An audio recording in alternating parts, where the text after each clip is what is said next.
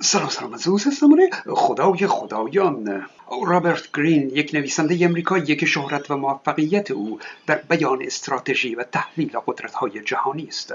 کتاب‌های او در این زمینه به زبان‌های مختلف دنیا ترجمه شده و پرفروش بوده، از جمله کتاب‌های 48 قانون قدرت و کتاب 33 استراتژی جنگ.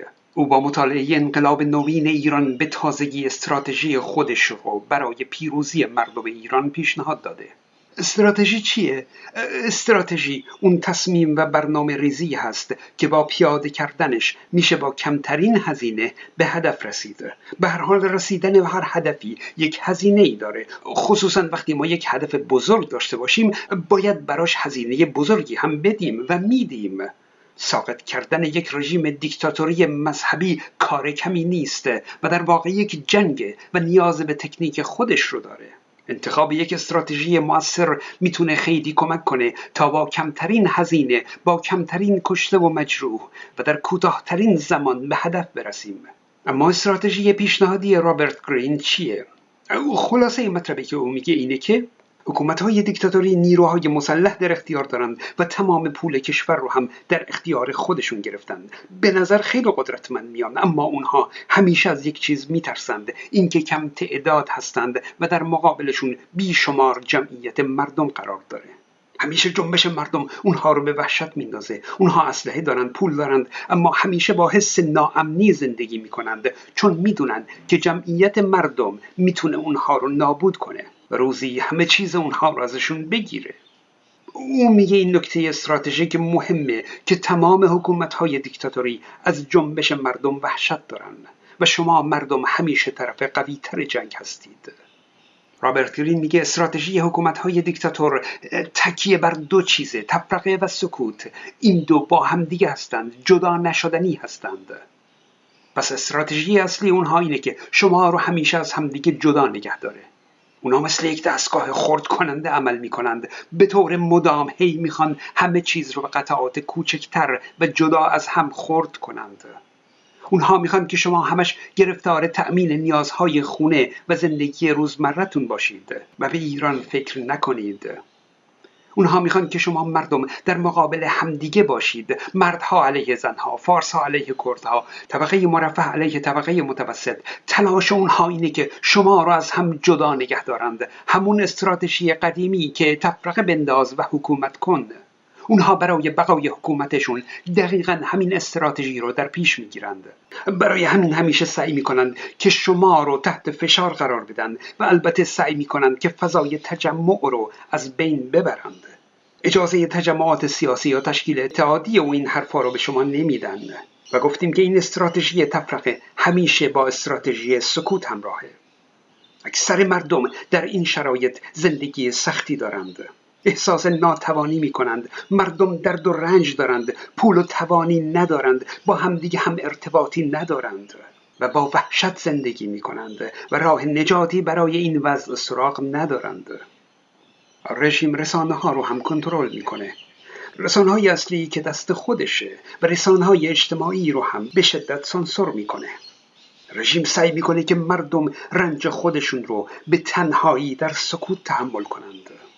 در این نوع حکومت‌های دیکتاتوری مردم اصلاً خوشحال نیستند. در ایران شاید 90 تا 95% مردم عمیقاً ناراحت و افسرده هستند، ولی همه از هم جدا هستند. رابرت گرین نام این رو راز عمومی میگذاره، ناراحتی که در عموم مردم مشترکه، اما مردم نمیتونن اون رو ابراز کنند. مردم در یک سکوت وحشتناکی به سر میبرند. او میگه شما مردم باید بر این تفرقه افکنی حکومت غلبه کنید. اگه شما در قالب تظاهرات یا اتحادیه و تشکل‌های صنفی به هم بپیوندید، این کار به شما قدرت میده و استراتژی اصلی اونها با شکست مواجه میشه. شما باید نشون بدید که تنها نیستید، ناتوان نیستید، ضعیف نیستید. در یک جنبش سراسری میتونید نشون بدید که شما همه با هم هستید و قدرت دارید. تعداد جمعیت شما هرچه بیشتر بهتر. حالا توی این جنبش ها چه اتفاقی رخ میده؟ آنچه که در کشورهای بهار عربی و سریلانکا و روسیه رخ داده اینه که حکومت تلاش میکنه که گروه‌های مردم رو بر علیه مردم تحریک کنه تا در میان جنبش تفرقه بندازه. حکومت سعی میکنه به مردم وانمود کنه که این جنبش مشکلات بیشتری رو برای شما ایجاد میکنه. آره دیگه، دیدیم مثلا حکومت میگه که این جنبش بوده که باعث شده که داعش بتونه بیاد مردم رو در شاه چراغ بکشه. پس یعنی جنبش مردم باعث ناامنی در شهرها شده و از این حرفا. رابرت گرین معتقده که مهمترین ویژگی این جنبش ایران اینه که زنان محور جنبش هستند. او میگه اگه زنان از هر طبقه و قومی در این جنبش باشند، موجب اتحاد همه مردم ایران میشن و این میتونه اون استراتژی تفرقه افکنی حکومت رو نابود کنه و مانع شکاف در بین گروه‌های مختلف مردم بشه. همه باید با هم باشید و گرفتار نیروهای تفرقه انگیز حکومت نشید. موضوع دیگه سکوته. او میگه مردم باید به طور مداوم صدای خودشون رو بلند کنند و اون راز عمومی رو به یک آگاهی عمومی تبدیل کنند، به طوری که همه مردم آگاه بشند که در کشور چی میگذره، بدونن که همسایه هاشون هم ناراضی هستند و از این حکومت رنج میبرند. صدای شما باید بلند باشه، در خیابون، در پشت بام، از پنجره، از همه جا باید صداتون رو بلند کنید تا اون استراتژی سکوت حکومت هم شکست بخوره. اما عامل بسیار مهم دیگه در این جنبش ها عنصر زمان هست. اغلب اینجور میشه که در آغاز جنبش صدای مردم خشمگین بدون توقف شنیده میشه، اما به تدریج اون شور انقلابی مردم کاهش پیدا میکنه، چون سخته که این انرژی رو طولانی و هر روز نگه داشته. یعنی مثلا یکی دو هفته اعتراضات هر روز و پرشوره و بعد کاهش پیدا میکنه، این طبیعیه. اما بعد میبینید که سرکوب ها بدتر از گذشته هم میشه، چون حکومت شما تازه یاد گرفته که چطور این گونه جنبش ها رو سرکوب کنه. او میگه که نمیشه برای مدت طولانی مردم رو در گیر اعتراضات روزانه قرار داد.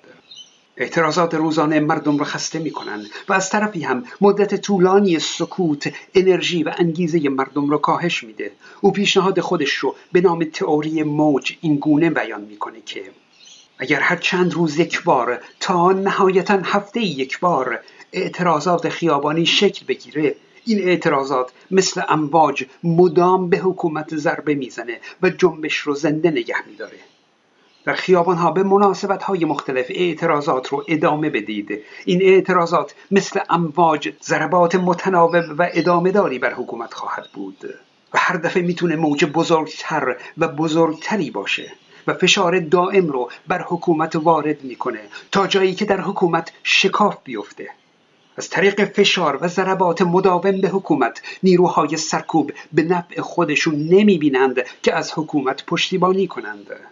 اینجوری همون تفرقه‌ای که اونها میخواستند که بر شما تحمیل کنند، حالا شما به اونها تحمیل میکنید. در سریلانکا هم این روش پیاده شده و موفق بوده. استراتژی بعدی مردم مربوط به فساد مالی این نوع حکومت هاست. اونها ثروت کشور رو در انحصار خودشون گرفتند و بین خودشون تقسیم کردند. پس نقطه ضعف اونها اقتصادیه. باید به منابع اقتصادی اونها ضربه بزنید. مؤثرترین روش این مبارزه اعتصابه. یک اعتصاب سراسری میتونه حکومت رو فلج کنه. اعتصابات خیلی قدرتمندند. نشون میدن که مردم متحد هستند و نشون میدن که اون تفرقه اندازی حکومت شکست خورده. اما به گفته رابرت گرین، نقطه ضعف این جنبش های مردمی این ایده جنبش بدون رهبر هست. در گذشته در جنبش های انقلابی افراد مشخصی به عنوان رهبر جنبش یا رهبر انقلاب وجود داشتند که جنبش رو سازماندهی می کردند.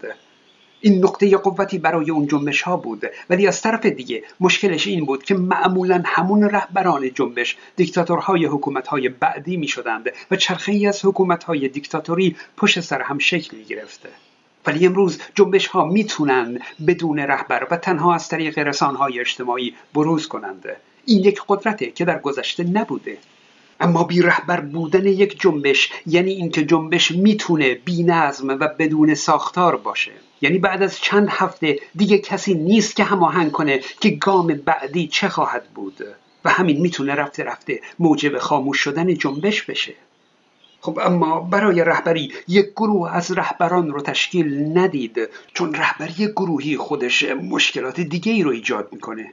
اما تشکیل یک کمیته‌ای از سوی کسانی که جنبش رو درک می‌کنند و می‌تونن برنامه‌ای مؤثر بدن تا تنور جنبش گرم بمونه، چون این کمیته‌ای می‌تونه بسیار مفید باشه. احساس خشم از یک حکومت جنایتکار خیلی قدرتمنده، اما این کافی نیست، چون احساسات فروکش خواهند کرد. استراتژی شما باید این باشه که به طور مستمر بر حکومت ضربه بزنید. اینجوری میتونید حکومت خودتون رو به کلی تغییر بدید. او میگه یک دموکراسی واقعی در ایران یکی از زیباترین پدیده‌های قرن 21 خواهد بود.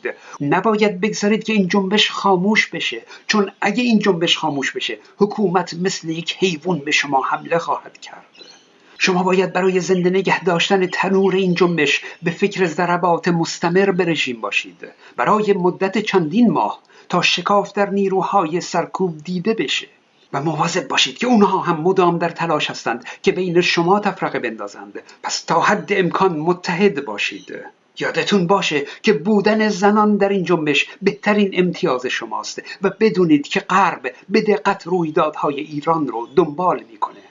پس متحد و یک صدا باشید، کمیته برنامه ریزی تشکیل بدید، به اعتصابات ادامه بدید، به طور مستمر هر چند روز یک بار با موجی بزرگتر به خیابونها بیایید، به آگاهی عمومی مردم ادامه بدید و تنور انقلاب رو گرم نگه دارید تا شکاف در نیروهای سرکوب رو ببینید. بدرود دوستان.